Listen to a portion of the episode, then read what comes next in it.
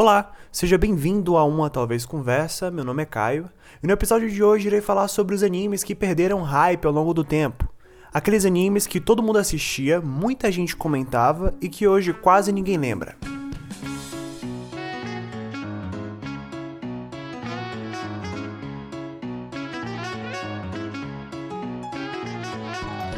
É, antes de começar o podcast em si, é, eu queria falar duas coisas. A primeira é apresentar um convidado, né? Que na verdade não é convidado, e sim ele faz parte do programa como editor, que é meu amigo. Vai lá, amigo, se apresente. Bom dia, boa tarde, boa noite. Eu sou José Felipe, ou podem me chamar de Sui. Eu normalmente edito o podcast, mas nesse episódio eu vou participar. Yay! É, a segunda coisa que eu tenho para falar é retificar um erro que eu cometi no primeiro episódio, quando eu indiquei o filme Um Sonho de Liberdade. É, quando eu fiz a indicação, eu falei que o ator que participava do filme era o Samuel L. Jackson, mas na verdade é o Morgan Freeman que faz parte do filme, tá? Me desculpe pelo erro. É, então, pessoas devidamente apresentadas, errinhos consertados, bora lá.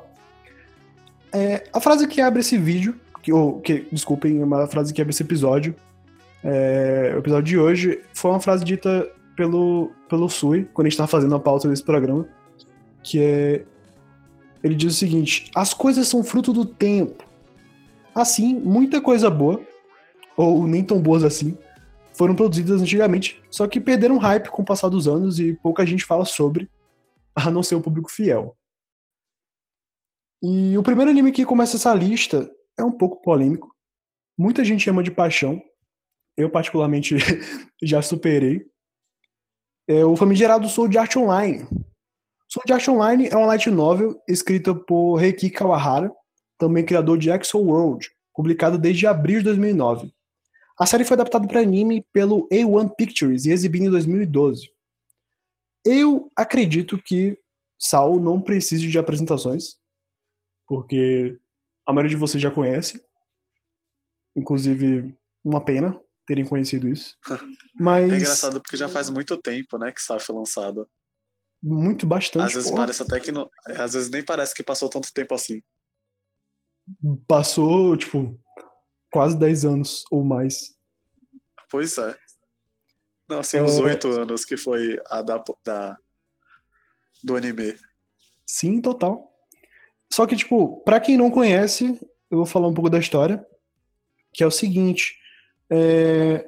Sword Art Online conta a história de Kirito, que fica preso no jogo, né, o Sword Art Online, junto com todos os outros jogadores.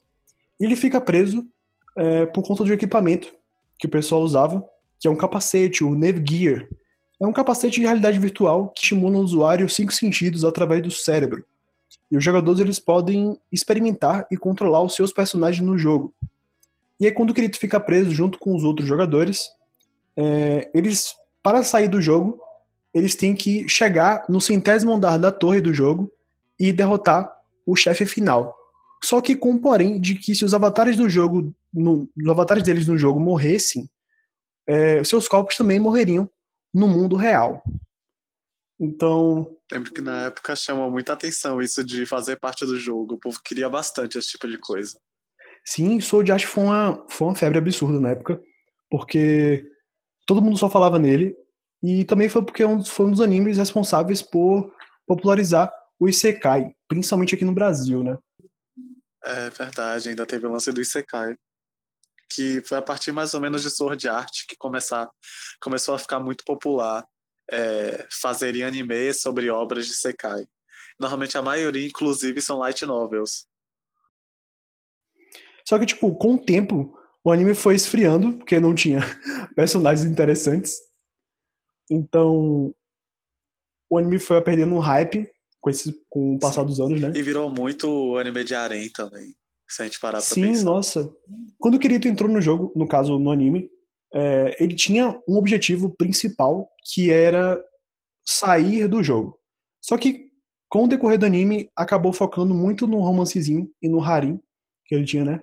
Principalmente com a Asuna.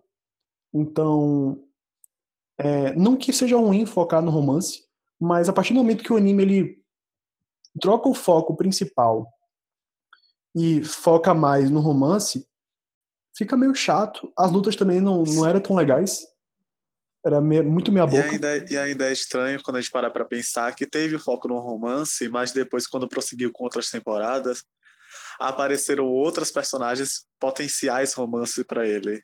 Então a Asuna acabou ficando meio estranha em toda essa equação. Sim. Porque ela era tratada como a principal e única, e depois começaram a aparecer.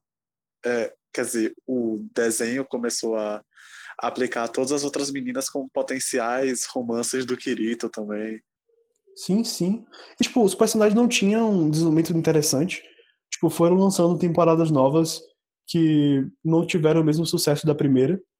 E aí foram entrando mais personagens, e esses personagens não foram desenvolvidos é, bem. Não tinha um ritmo fluido o, o anime. Eu sei que essa última temporada que aconteceu de Sal muitos fãs estavam falando bem, mas esse é o lance, os fãs estavam falando bem. Eu não sei a, a relação das outras pessoas com essa temporada. Eu imagino que eu não ia ter saco de assistir. A opinião de fã não conta. tipo, eu nunca fui fã de, de Sword Art. E na época, como você falou, eu só assisti por conta desse imaginário que o anime trazia, né? Que eu acho que, na verdade, todo o público de Sal, na época, entrou, começou a assistir pelo mesmo interesse, que era saber como seria se a gente entrasse no jogo, vivesse lá dentro, né? Sim, então... ainda tinha esse negócio mais adultão, sério, assim, de se morrer, você realmente morre. Uhum. E a gente ficar é, preocupado e querendo saber como é que eles iriam sair. Inclusive, o, o próprio final foi meio apressado demais, porque a gente achava que a gente ia ver a progressão, né? Mas Sim. o episódio final que eles saíram foi muito estranho. E só para deixar claro que, é, como eu falei, o Sword Art ele popularizou o Isekai no mundo e principalmente aqui no Brasil, mas ele não foi o precursor, tá? Teve outros Isekais antes de, de Sword Art Online, muito bons também, só que foi Sword Art que deu esse boom para os animes de Isekai.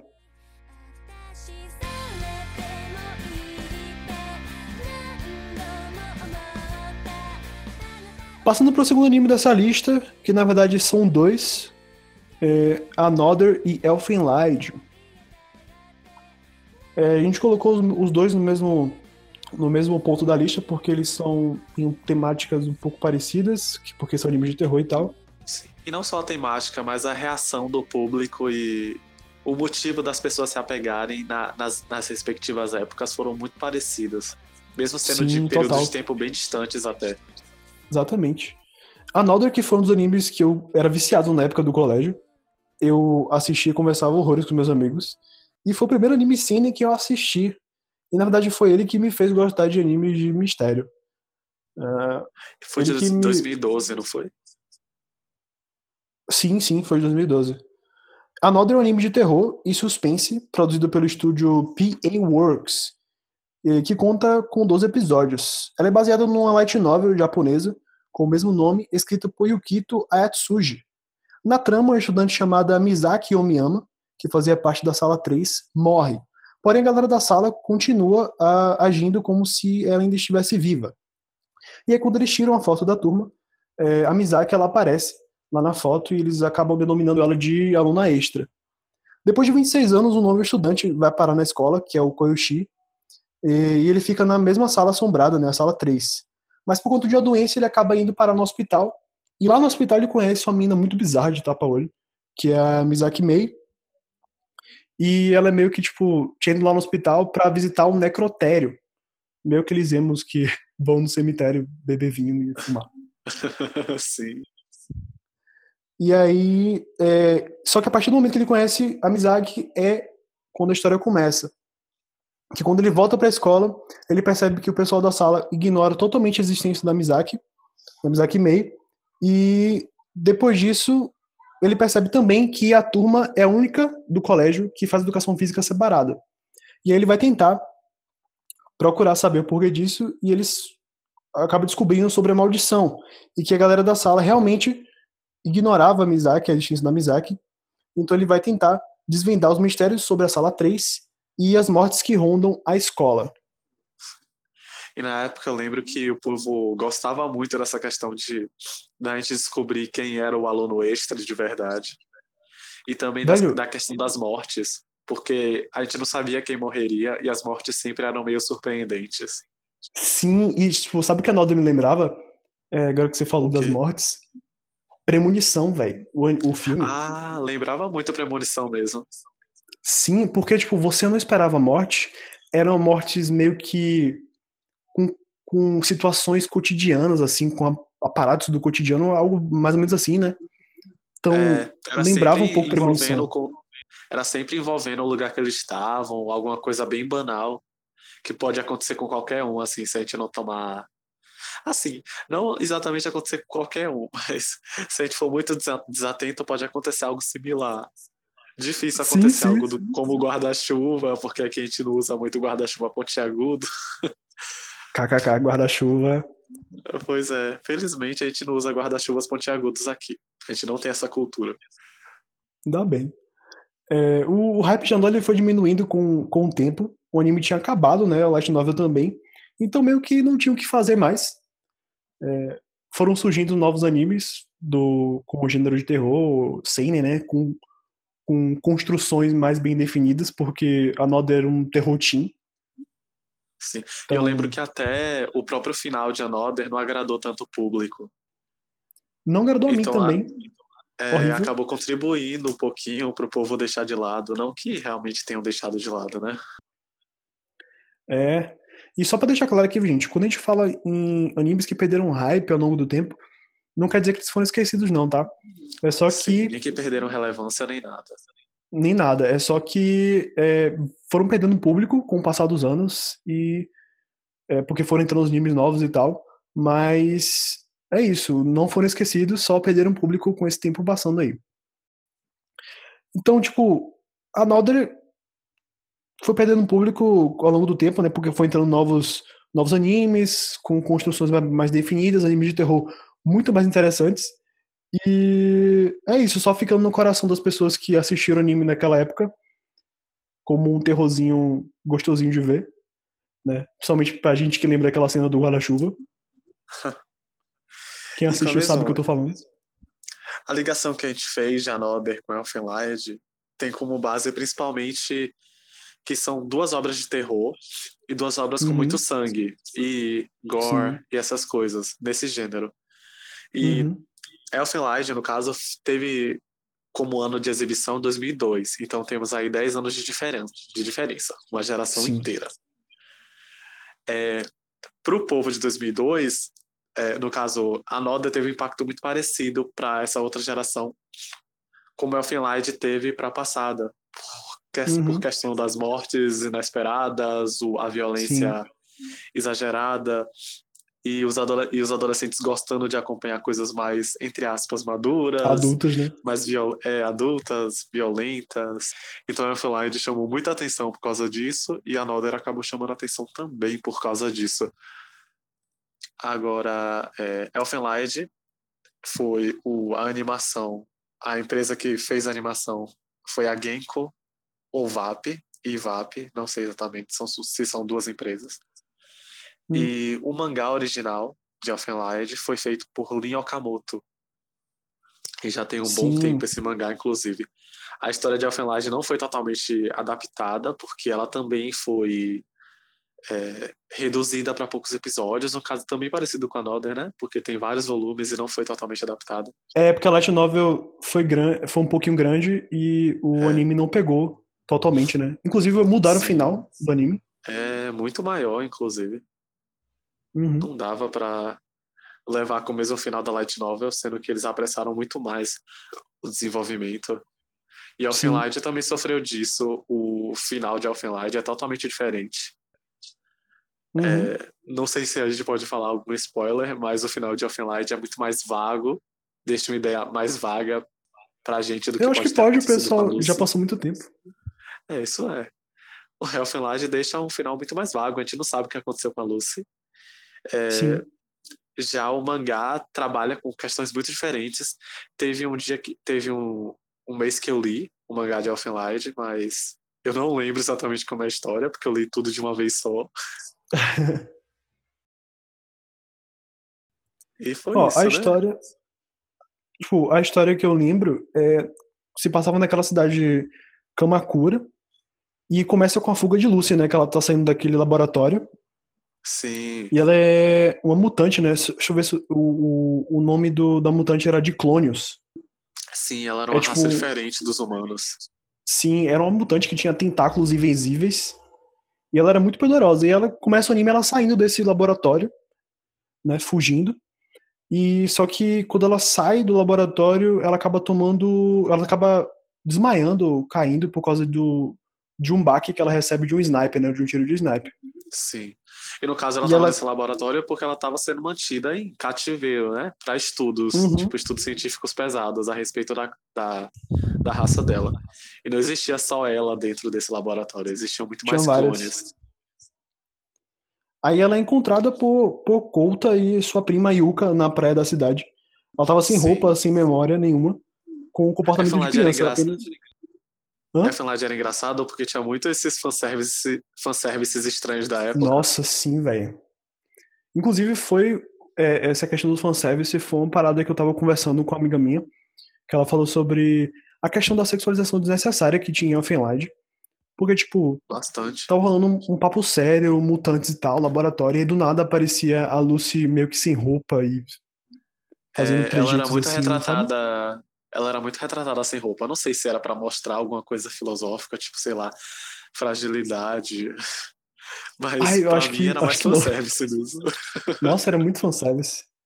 E, e quando, ela, é, quando ela é encontrada, né? Quando ela encontra, o, o Conta encontra ela, ela tá fazendo aqueles sons, né? Balbuciando aquele miadinho do gato. É, ainda tinha essa questão, né, de apelar pro Moe da época. Sim. Eu não Tipo, vou me atrever a imitar, porque. Uhum. Ela era fofinha, ficava fazendo sons estranhos. É, e aí, ao longo do, da série, ia aparecendo as outras mutantes também, né? Algumas trabalhando para a empresa vilã ou não. Inclusive, as cenas de. Assim como o Another, né? O que mais marcava a Finlândia era justamente as cenas de violência. O primeiro episódio é muito marcado, Nossa, era, é muito explícita a cena. sim, por conta dela fugindo do, laboratório e todo o massacre Arrancando a cabeça do povo. fugir. É. E outra cena muito marcante também, que eu, que eu acho que muita gente lembra, porque tinha muito é, AMV no YouTube. no Nossa, a Orkut. MV assistia muito. Aham, era a luta dela com a irmã dela, a irmã mais nova, não lembro qual é o nome dela. Verdade. Que elas lutam, que elas estão lutando meio que numa ponte e a, e a irmã dela meio que tá querendo proteger uma humana que tá lá à toa. Sim. E a Mio começa a arrancar os membros dela. Que inclusive os membros dessa menina depois são substituídos por membros falsos. E a gente Muito nunca mais pesado, sabe, velho. nunca mais sabe de onde veio essa tecnologia de membro falso. Meu Deus, né? e a galera de tipo 13, 14 anos assistindo numa boa essas, essas torturas absurdas. Mas se o povo achava é, descolado assistir essas coisas. Só que, tipo, eu acho muito interessante como Elfenlight ele não gira somente em torno de mortes, né? O anime ele consegue É. trazer uma história que aborda temas sociais atuais. Tipo, traz a ideia de. Ele traz essa perspectiva de que nada é sem sentido. No caso, o que eu quero dizer é que Elfenlight ele mostra o porquê de ser diferente das demais obras do mesmo gênero e que é tudo muito bem pensado, né? Porque Elfenlight se encaixa muito bem no gênero que se propõe. Ah, ele possui um ritmo de desenvolvimento muito interessante, muito fluido. Apesar dos Sim. personagens não ser muito atrativos, pelo menos pra mim. É, os personagens eram ele- estranhos. Eu acho que as- os personagens mais atrativos eram as mutantes. Tipo, elas eram interessantes. Porra, sem dúvida. É, a Mio, a irmã dela, tinha outras meninas também que depois foram apresentadas, que também foram criadas Sim. em laboratório, tinha outras relações com os, com os, os É. cientistas. Uhum. E, e assim como Another, é, ainda que tenha sido muito bom Elfenlight, né? Ficou na época porque sendo de certa forma esquecido por conta do- dos animes que vão surgindo. Porém, é aquele negócio, os otakus mais antigos consideram ele, a maioria considera como obra-prima porque foi essa essa inicialização do seinen de cenas pesadas nos animes e tal, Sim. sangue demais. Elfen, Elfenlight de Death Note. Dois desenhos que Elfenlight o povo Note. amava Tipo, você achava Nossa. a pessoa mais é, descolada e adultona por assistir. Otakus cults assistiam Offenlight e Death Note. Sim, essa cultura de ser cult, porque assiste coisas intelectuais. Nossa, assistir coisas adult adultonas. e aí o anime acabou e o que a gente teve que fazer foi só guardar com um bom anime de terror com uma mulher com tentáculos invisíveis. E foi isso. Tem uma coisa que a gente esqueceu de falar. É, as músicas. A música de abertura Nossa, de Another era muito boa, inclusive ficou muito famosa, até porque a banda muito, era ótima também. Eu me esqueci o nome agora da banda, mas ela, ela produzia muitas músicas ótimas. E a música de encerramento de Offenlight, ou era abertura, acho que era encerramento também. Eu acho que foi encerramento, mais foi lírica, é, era aquela coisa mais lírica que ficou extremamente famoso. E todo Inclusive, mundo gostava de escutar, minimamente. O pessoal fazia meme com relação a isso. Quer dizer, não antigamente, mas hoje em dia. Que é tipo, a abertura é tipo um rockzão pesadão e o anime tinha vários sangues e tal, corte de cabeça. E aí quando o encerramento é tipo super zen e tal.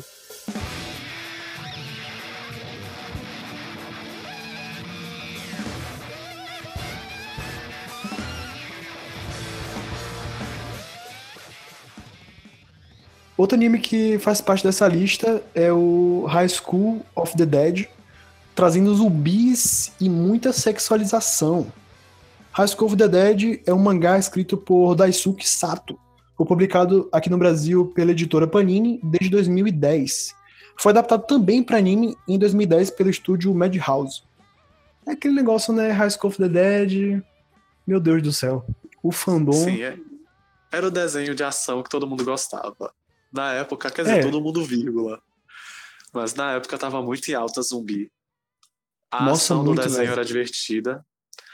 E o fanservice atraía o público masculino. Então foi o combo de tudo. O fanservice, essa é a questão, meu Deus do céu. A animação era muito bonita, até porque, né, Madhouse. Mas a história, para quem não sabe, ela traz o apocalipse zumbi como temática, né? Ela apresenta a história de, de Komuro Takashi, que é um estudante que estava matando aula, um dia qualquer, e ele percebe que na entrada da escola tinha um sujeito querendo entrar, e os professores estavam tentando barrar a entrada desse sujeito.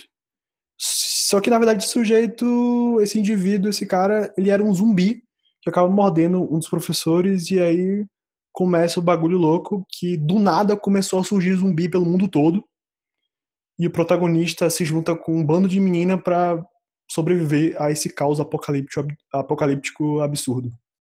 E o primeiro episódio, eu lembro que era bem emblemático também, porque já começava com tudo de uma vez só. E tinha é, uma cena é exatamente. bem. É, tinha uma cena que eu lembro que era famosinha na época, das amigas correndo dos zumbis, e aí um puxa a perna da menina e a outra começa a chutar a cara Sim. dela. Exatamente. E é, é, muito emblemático mesmo, porque, tipo, esse primeiro episódio ele dá o, a, a, ideia exatamente do, do High School of the Dead. Porque não é explicado em nenhum momento como surgiu essa onda de zumbis. Então, do nada o cara dava no colégio e bum, zumbi aparecendo. Pronto, foi isso. Então, esse primeiro episódio ele já deixa claro o que é que vai ser o anime. Não enrola muito. Então, já, tipo, nos primeiros cinco minutos do anime já tá rolando o apocalipse mesmo. E ele se juntando com as pivetas para sobreviver ao apocalipse e tal. Sim. E o que. E, Agora, que eu acho que realmente continuaria bastante. É, continuaria, continuaria bastante famoso se. Fosse lançado se hoje? O, se, o, é, se o anime tivesse ido pra frente e o autor não tivesse morrido. Porque eu lembro que a morte do autor impactou uhum. muito dele começar a subir das mídias. Total. Ele fez muito sucesso na época por causa do, ah, porque assim, apesar de não ter nada inovador na série, porque muito do sucesso foi por conta do conteúdo que tinha na época, que foi a questão do zumbi, né? Por causa do The Walking Dead, que, se eu não me engano, foi na mesma época. Então, é, a animação era muito bonita também, por causa do, da Madhouse, enfim. Então, o público foi trazido naquela época por conta da temática, Apocalipse do Zumbi, a animação era interessante, o fanservice que era absurdo, inclusive muito exagerado, meu Deus do céu. Muito, Sim. muito mesmo. E o anime não era grande coisa, pelo menos ao meu ver. Hoje em dia, se eu assistir, eu vou achar bem Assim, meia boca. Eu enxergo a graça que o povo via. Porque o povo tava querendo só Não, uma eu também ação enxergo. por, por ação. Eu também enxergo, porque as batalhas que eles tinham com relação ao zumbi era até muito legal. Criativas, inclusive. Sim. Eu lembro que eu nem assisti o desenho de fato, eu li o mangá. E mesmo o mangá já era muito divertido de ler. Ah, é. Eu não, eu não li o mangá, mas eu assisti o anime. E realmente a ação era bastante interessante. Porque era frenético e tinha todo aquele fanservice. E todos os personagens, inclusive, eram bem carismáticos. Aham. É, e o design de todos, inclusive, era bem, é bem memorável. Tu consegue lembrar de todas as meninas. Tu consegue lembrar também Porra, dos, dos garotos da, da série, tanto do principal quanto daquele gordinho, que eu não lembro o nome agora. O do óculos, que fez uma arma muito doida. Aham. Esse daí. É, eu lembrar, eu lembro principalmente daquela personagem que foi que me marcou muito, que eu achava ela muito foda, que é aquela do cabelo roxo, que tinha aquela espada de madeira. Ah, sim, que o, a bala atravessa os peitos dela. Exatamente. Meu Deus. Então, é isso. O, o, o High School of the Dead, ele não tinha. A história não era muita, não era grande coisa. A animação era muito bonita, era ok. Os personagens eram bastante carismáticos e o anime seguia aquele hype, né? Dos zumbis e tal. Então, só que ficou meio jogado ao longo do tempo, porque infelizmente ou felizmente, eu não sei, era muito rasa. E não tinha mais o que fazer, não tinha mais o que apresentar.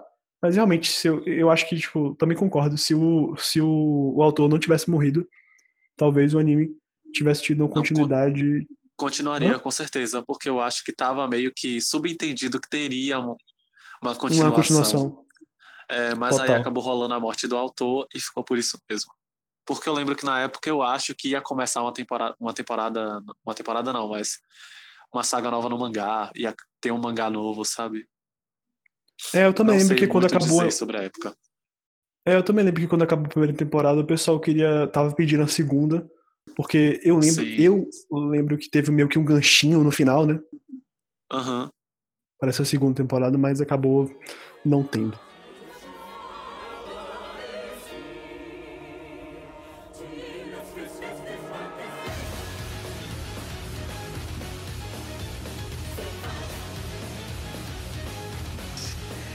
E o penúltimo anime dessa lista é um anime que eu gostava bastante quando era mais novo. É Miranik, ou Diário do Futuro para os Íntimos. É um mangá escrito e ilustrado por Sakai Ezuno, criador do mangá de Big Order, lançado em 2006 pela primeira vez. Sua adaptação para anime foi em 2011 pelo estúdio As Read e aqui no Brasil foi lançado em 2013 pela editora JBC.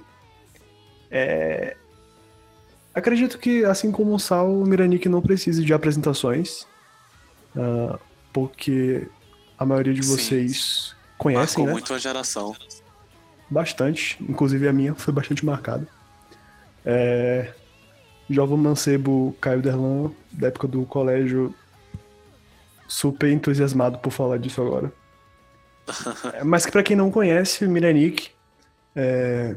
é um anime que conta a história de um menino, né, Yuki, Yuki Teru, muito chato, que não se consegue, não consegue se relacionar com as pessoas, ele é bem é, social e tal. E ele escrevia, porque ele observava bastante as pessoas, e ele, observa- e ele escrevia no diário dele, que era no celular. E aí ele tinha um amigo imaginário, que era um bicho enorme, com a menininha, e que o nome dele era Deus Ex Machina. E aí chegou um momento que ele descobre que, na verdade, esse amigo imaginário dele é, não é imaginário, e realmente era um deus, que colocou ele junto com outros, outras várias pessoas para jogarem um jogo que é uma espécie de Battle Royale, e que quem ganhasse se tornaria um deus. E para isso ele dava um poderzinho no celular desse protagonista, nos outros jogadores, né, desse jogo, é, que previa o futuro. Era legal que, começou, cada personagem tinha um poder diferente dentro do diário, tinha previsões dentro do diário, né? Que se baseavam no que eles escreviam no diário deles. Então a gente meio que sempre ficava curioso de como seria o próximo diário, o, próximo, o que é que o próximo personagem iria prever. Sim, eu achava massa porque cada diário tinha um modo específico de prever o futuro. Não era algo, sabe, monótono assim, ah, vou prever. E cada um tinha uma estratégia de como ia utilizar isso. Era bastante interessante. Tirando o personagem principal, é, os outros personagens eram muito interessantes e tinha até um, um desenvolvimento da hora. Eu lembro e que. todo mundo sabe, né, que o Yuki Hã? só ficou vivo por causa da Yuno. Sim, isso é um conceito que todo mundo sabe, estabelecido já. Uhum. Ninguém vai ir contra esse conceito porque já é algo que todo mundo sabe. Mas, tipo, tem um, teve um personagem que me marcou bastante, que foi aquela menina é, que eu acho, ela usava umas bombas e tal, e aí tinha um cara que eles brigavam, os dois brigavam bastante, e aí chegou um momento que eles se apaixonam e tal, e os dois tiveram um desenvolvimento muito da hora ao longo do anime, e foi muito legal ver isso. Então, além da Yuno e do Yuki, teve personagens com desenvolvimento bom, o anime teve algumas coisas interessantes, que é a mesma o próprio conceito do, do, do Deus, né, do, daquele universo, que é o Deus Ex Machina. Mas falar de Miranique pode ser uma polêmica porque muita gente ainda gosta. Mas é aquilo, a franquia esfriou. E é engraçado que, é, como você citou o Big Order, né?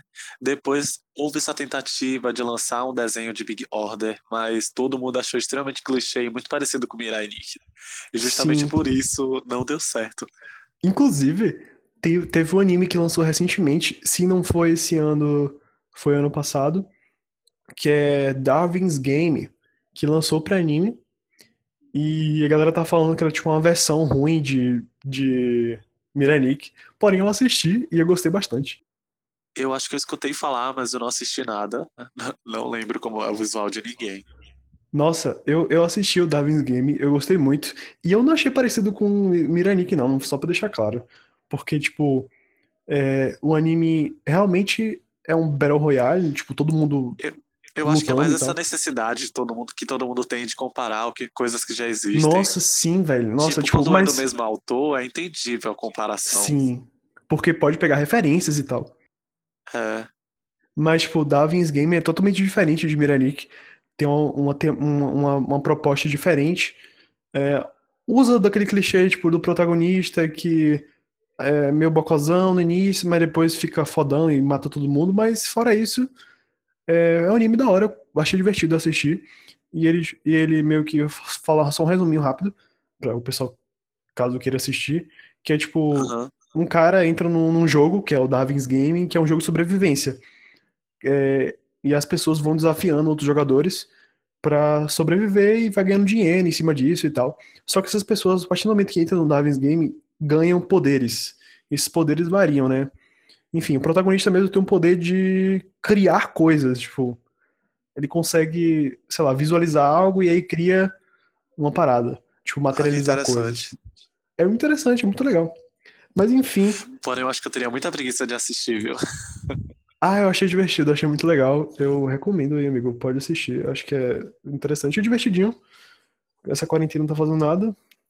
É, né? Mas se não gostar, A gente acabou voltando a, ao conceito do, episódio, do primeiro episódio de indicar coisas pra assistir. é, aí eu vale indicação. Mas enfim, Mirianica, tipo, com o passar do tempo, é, esfriou, né? Uh, divide algumas opiniões, porque tem gente que, da antigamente, inclusive eu, que gostava bastante, achava incrível, que hoje em dia não, percebe que não é uma coisa tão incrível assim.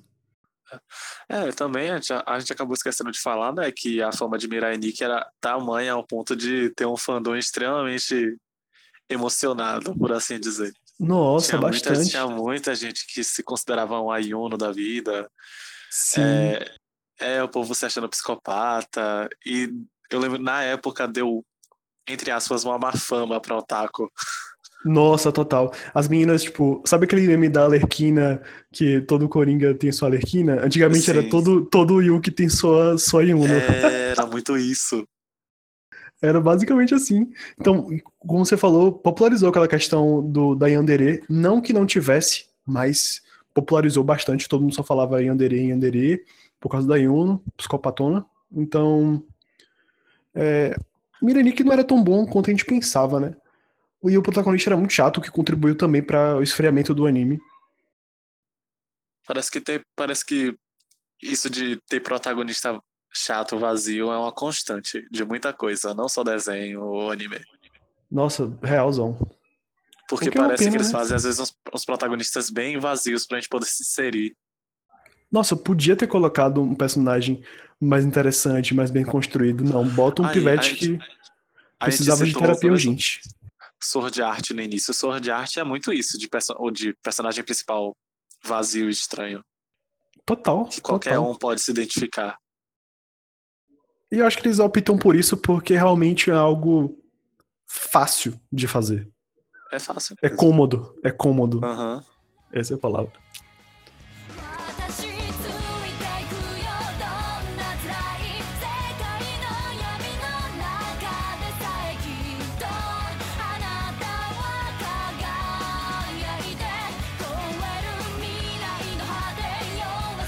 Próximo anime da lista é Haruhi no Yutsu, que foi produzido pela Kyoto Animation e é uma light novel que foi escrita por Nagaru Tanigawa. É, não sei se todo mundo lembra de Suzumiya Haruhi, mas durante o período de 2000 2007 a 2011, mais ou menos, fazia muito sucesso. E, Eu imagino. é, e tipo, tinha muita cultura otaku dentro dele. Porque tinha questão de coreografias, por causa do encerramento, que fez sucesso na época, muita gente sabia coreografia, ficava dançando. É, e Essas muito coreografias que. o quê? Essas coisinhas que tem no- nos animes eu acho muito. Muito interessante, porque acaba sempre pegando um público, né? Quem gosta É. bastante, e todo mundo começa a fazer. Tipo Jojo. Sim, sim, é pra criar um marketing diferente, né? Na época Sim. tinha, eu lembro que na época popularizou bastante isso de tentar fazer dancinha. Tanto que outras obras muito menos conhecidas, que eu não vou lembrar nome agora, até tentaram fazer um negócio mais dançante. E a própria Kyoto Animation depois repetiu esse, esse Uhum. tipo de fórmula, tipo com Lucky Star, que tem coreografia pra abertura. É porque cria uma marca, né? É, Eu não assisti Suzumiya, mas eu lembro que quando, quando, quando eu assistia vídeo de youtubers falando sobre anime, sempre falavam sobre personagens apelões e ela tava em um. A, a protagonista tava em uma dessas listas, né? É, né? Ah, é, explicando o porquê da protagonista ser apelona, a história de Suzumiya se baseia que na, na, na história de que existe um deus e essa deusa é a Haruhi. Porém, ela não tem noção nenhuma de que ela é deus e ela acaba criando coisas é, sem o real controle dela. Ela cria por conta da imaginação dela, por causa dos gostos pessoais dela. E nisso ela acaba criando um ambiente onde é, onde existem é, espers, que são tipo pessoas com poderes psíquicos, alienígenas e viajantes do futuro, porque são as três coisas que ela mais se interessa. Socorro. É, é, um de cada tribo aparece no colégio para proteger ela, para nada dar errado, sabe? Para a linha do tempo não explodir nem nada do tipo. Uhum. E o ponto fora da curva né, de toda essa equação é o nosso protagonista, o Kyo, que ele é humano normal e colega de classe da Haruhi, e acaba sendo a primeira paixão dela. E a única pessoa que ela escuta de fato, porque ela é muito egocêntrica. Ela é o tipo de perso personagem principal com muita personalidade. Ela é extremamente egocêntrica. Nossa, então, tinha que ter um você- um, um personagem com poder de Deus egocêntrico. É, por, aí, normalmente, pelo menos quando o povo assistia, ou o povo odiava muito ela, como eu, ou o povo gostava muito dela, porque ela tinha uma personalidade muito forte. Uhum. Mas ela, ela realmente tinha muitas ações controversas ao longo das temporadas. É, eu lembro que em algumas, em algumas conversas de, da galera falando sobre alguns animes, sempre entrava o Suzumiya e falava sobre como ele era interessante e divertido, e principalmente a abordagem dele, tipo, da menina ter o poder de Deus, não saber o que é que estava acontecendo e tal. Sim, toda a história é muito conceitual. Inclusive, a, a exibição original no Japão não foi feita cronologicamente. Tipo, pass- primeiro passou o episódio zero, que era como se fosse um especial que você não entendia, tipo, logo, logo assistindo não fazia nenhum sentido, porque foi um filme que eles fizeram para o Festival de Cultura, sendo que só mostra eles fazendo esse filme na segunda temporada, que é de 2009. Uhum. Aí o, o segundo episódio foi o primeiro episódio. O terceiro episódio foi o. Deixa eu ver. O terceiro episódio foi o quarto episódio. Não, foi o. É, o terceiro episódio foi o terceiro episódio. Tá uma loucura. Ele, ele não, segui- ele não seguiu uma É. ordem certinha. É, era tipo. O primeiro episódio foi o, o especial. Aí o segundo foi o primeiro. O terceiro foi o terceiro. O quarto foi o segundo. E por aí, e por aí, de- por aí em diante. Ele só. Isso foi, isso foi uma jogada de marketing, algo assim? Eu não sei dizer exatamente se foi uma jogada de marketing, mas foi assim que passou na televisão japonesa. Ah, Porque eu lembro que eu assistia cronologicamente junto com a televisão, sabe? Baixando os episódios na internet, obviamente, não tinha mais como acompanhar, além de ser assim. E vinha nessa ordem, porque essa foi a ordem da TV japonesa. Depois, Uhum. nos DVDs, eles deixaram cronológico. E é agora, que quando você quando você procura para baixar ou assistir online, tá realmente cronológico, na ordem cronológica, juntando, mesclando a primeira e segunda temporada. Ah, fica melhor pra acompanhar, pra assistir. e tal. Sim, sim. E como é que foi diminuindo esse hype do, da Suzumiya? porque aconteceu o filme. O filme teve um hype estrondoso também, que o filme foi o, desapa- o desaparecimento de Suzumiya Haruhi, porque, são, Hum. porque essa série teve duas temporadas. A primeira, a segunda e depois teve o filme com mais um arco grande do, dos livros. Depois que ocorreu esse filme, a Kyoto Animation ela decidiu focar, ela decidiu focar em projetos mais autorais. Ela já tinha passado por vários projetos de outras pessoas, que foi Suzumiya, que deu sucesso, Lucky Star, Keion e mais Nossa, alguns Keion, outros que meu fo- Deus. e mais alguns outros que foram ou de light novel ou de é, ou de algum mangá. Angel Beats também é da Kyoto Animation, eu acho. Uhum. Aí ela decidiu focar em projetos autorais. E ela deixou todos esses projetos de lado. Suzumiya Haruhi foi um deles. Então, simplesmente foi passando o tempo e foi se deixando de lado. E ainda tem as questões de que as light novels eram feitas de forma muito esporádicas. Até hoje está em lançamento e não tem um final, tipo, não tem, não tem uma previsão de quando ele vai terminar. Nossa, a pior coisa que existe é quando isso acontece. O autor do mangá começa um projeto, faz, escreve, a galera gosta e ele para no final. Odeio isso. Sim.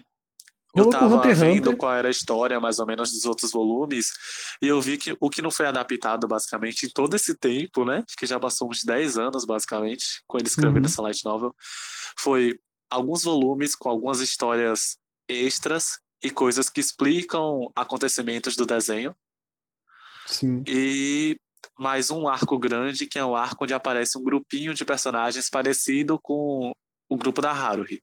Uma menina que é considerada deusa, um humano, é, um, um esper, viajante do futuro e alienígena. Foi isso que não foi adaptado. Ah, eu boto fé. Mas eu, eu acho, eu, pelo que você tá falando, eu lembro que também pela sinopse do, do, do anime, né? E pelo que eu lembro que a galera falava, eu acho o Suzumiya muito interessante. A construção da ideia de colocar uma deusa que não sabe dos poderes dela e coisas que entram por conta do desejo dela e tentam fazer com que ela não destrua o mundo. É Sim. interessante.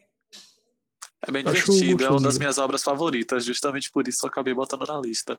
Imagino. E principalmente também porque agora, quando eu comento sobre qualquer, é, com qualquer pessoa sobre, ninguém conhece ou ninguém assistiu. Ou as pessoas têm Nossa. pouca informação. Eu boto fé. Eu, eu, só, eu só lembrei porque quando a gente tava fazendo aquela a pauta do episódio, você falou e eu lembrei, ah, sim, já ouvi co- comentários sobre Suzumiya e tal, mas eu Sim. realmente também não assisti. Na época era mais famoso, o povo falava mais, mas agora realmente evaporou.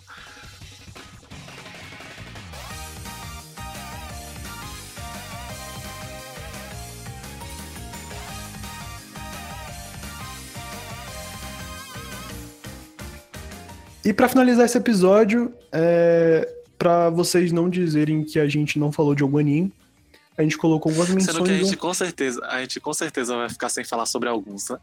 É, a gente provavelmente deve ter esquecido algum, Aham. mas Se a gente esqueceu de algum, vocês podem, sei lá, mandar mensagem pra nós falando Sim, por quais favor. esquecemos ou qualquer coisa assim. Quais vocês consideram que desapareceram, que as pessoas não falam mais tanto quanto antes. Sim, pode mandar mensagem no Instagram, o meu de Sui, que a gente vai deixar na, na, na descrição do episódio, tá? É, as menções honrosas que a gente trouxe aqui. E o primeiro anime da menção é Shobits. Shobits que ninguém mais lembra de Shobits, infelizmente. Que foi um Sim. mangá desenvolvido pela muito na Clamp, sua né? época. Sim, sim. E também tem a questão do gênero, eu imagino. Sim. É muito considerado como shoujo. E as pessoas falam muito menos de shoujo por aqui. Total. E também porque ele fugia hum, é, das coisas que. das temáticas que a Clamp abordava, do gênero que a Clamp abo- abordava, porque ele trouxe ficção científica. Coisa que não era abordada pela Clamp até então. Sim. Na verdade, eu tenho a impressão que ele nem é tá categorizado como shoujo. Eu acho que a real demografia dele é seinen ou josei. Eu acho. Porque ele não, foi- é Seinen, é Seinen ficção científica. É, porque ele foi publicado numa revista de mangá seinen. Isso, é Seinen ficção científica. E aí ele foi, ele foi adaptado para anime em 2002 pela Madhouse. É, a galera não assiste muito hoje em dia porque... Assim, eu assisto é, animes antigos numa boa, mas tem muita gente que tem preconceito com relação à animação e tal. É, é mais o E- traço, tipo a É, arte.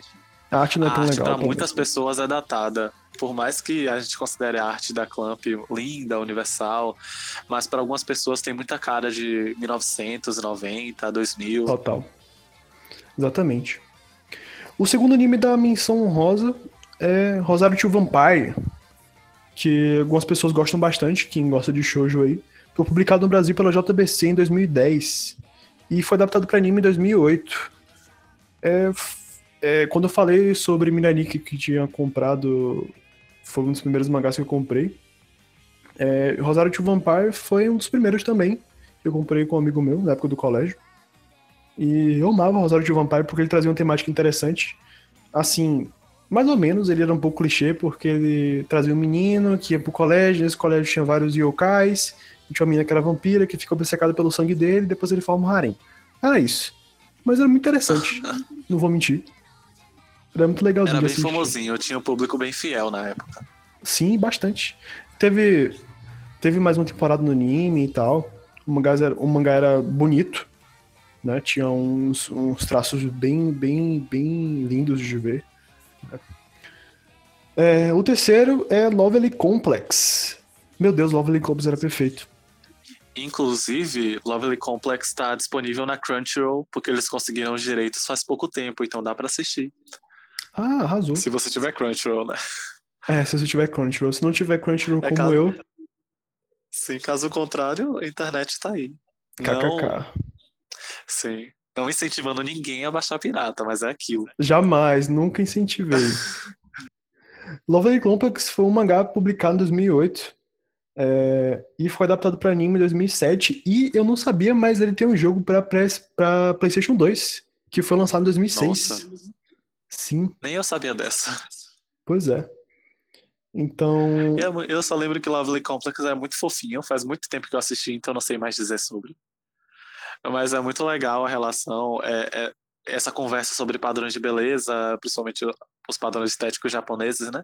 Que as meninas normalmente são muito menores que os homens. sim, realmente. Nossa, eu me senti muito identificado por conta dessa questão de altura e tal, e romance, porque eu sou alto, gente, tenho 1,90 de altura. É, Outro anime dessa lista de menções é To Love Who. To Love Who, que foi um sucesso absurdo. Meu Deus. O mangá foi lançado em 2006 e o anime entre 2008 e 2012, porque teve três temporadas e...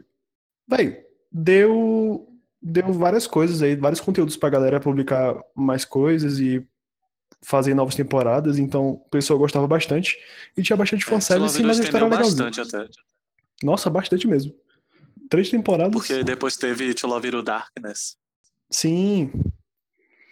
Então a galera gostava Eu só bastante. sei que era, era bem famoso entre um público específico. Eu via poucas meninas consumindo, mas muitos homens consumiam To Love You. Ou fanservice absurdo. A história era até legal. Não vou mentir. E os personagens eram muito carismáticos, mas fanservice, né? Hate, etc. etc. É, se baseava em fanservice. Era todo episódio alguma menina sendo atacada de forma erótica. todo capítulo também.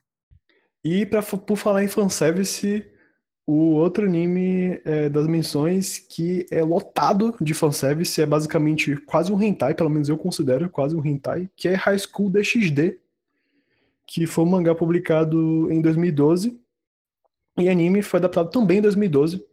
Meu Deus, High School DxD é um surto coletivo, muita gente gosta, fez um sucesso absurdo. Esse eu nunca assisti, porque eu tinha muito ranço de assistir High School. Nossa, eu infelizmente Então- assisti, infelizmente mesmo, porque até tinha uma história, um, num caso no sentido é, saindo do, do porque é quase o anime todo é isso, mas a história era até legal, questão de vampiros e monstros e tal, é, dimensões, planetas, enfim. Era interessante, mas tinha muita sexualização, muita erotização, que não agregava em nada pra história. Mas, né, aquele negócio. É, vendia, né? As É, bonequinhas vendia, é isso, é exatamente. é, As bonequinhas vendiam, era exatamente isso. E o último anime das menções, que vai ser também polêmico, que é Tokyo Ghoul. Que, assim, ao contrário dos outros, ele não, não perdeu o hype totalmente, ele tá no processo de perder o hype. Por conta dessa nova temporada que lançou, foi ficando meio confusa pra muita gente. As pessoas cada vez mais reclamam reclamam de Tokyo Ghoul ser muito confuso. E essa Nossa. temporada não fazer muito senti não fazer muito sentido, não fazer muito jus ao resto da obra. Fez Então- zero sentido. É, então a gente imagina que ele está no processo de, de ser não deixado de lado, mas de ser superado. As pessoas estão É. superando o Tokyo Ghoul. Sim, concordo totalmente. O que é uma pena, porque eu amava esse anime. Nossa, eu lembro que foi um êxtase absurdo pra mim quando o Kaneki ficou foda com cabelo preto, ou cabelo branco. Nossa, era perfeito. A abertura. Nossa, abertura icônica. Ai, saudades. Me diga. Me diga então. Para, vamos parar com isso. É, Tokyo Ghoul, que é um anime de 2014, que começou a lançar essas temporadas novas aí que quase ninguém gosta. Que, né, confuso demais, estranho, um- quase não tem referências das temporadas antigas. É, tá meio paia. E é isso. Gente, a gente vai ficando por aqui. É, espero que vocês tenham gostado do episódio de hoje. Se gostou, vá lá no meu Instagram, no Instagram de Sui, e manda uma mensagem falando sobre o episódio, dando feedback, ou Como falando. a gente falou, se, se quiser, falem desenhos, animes que a gente que vocês consideram que foram perdendo o, o hype de antigamente. E a gente não citou aqui nesse podcast. Sim. E o programa chegou no fim. Fiquem bem, tá? E, amigo, por favor, se despeça do pessoal. É, não sei exatamente como me despedir, mas eu talvez apareça em mais episódios, mas Caio vai com certeza aparecer em todos. Vai então sim, continue escutando, por favor.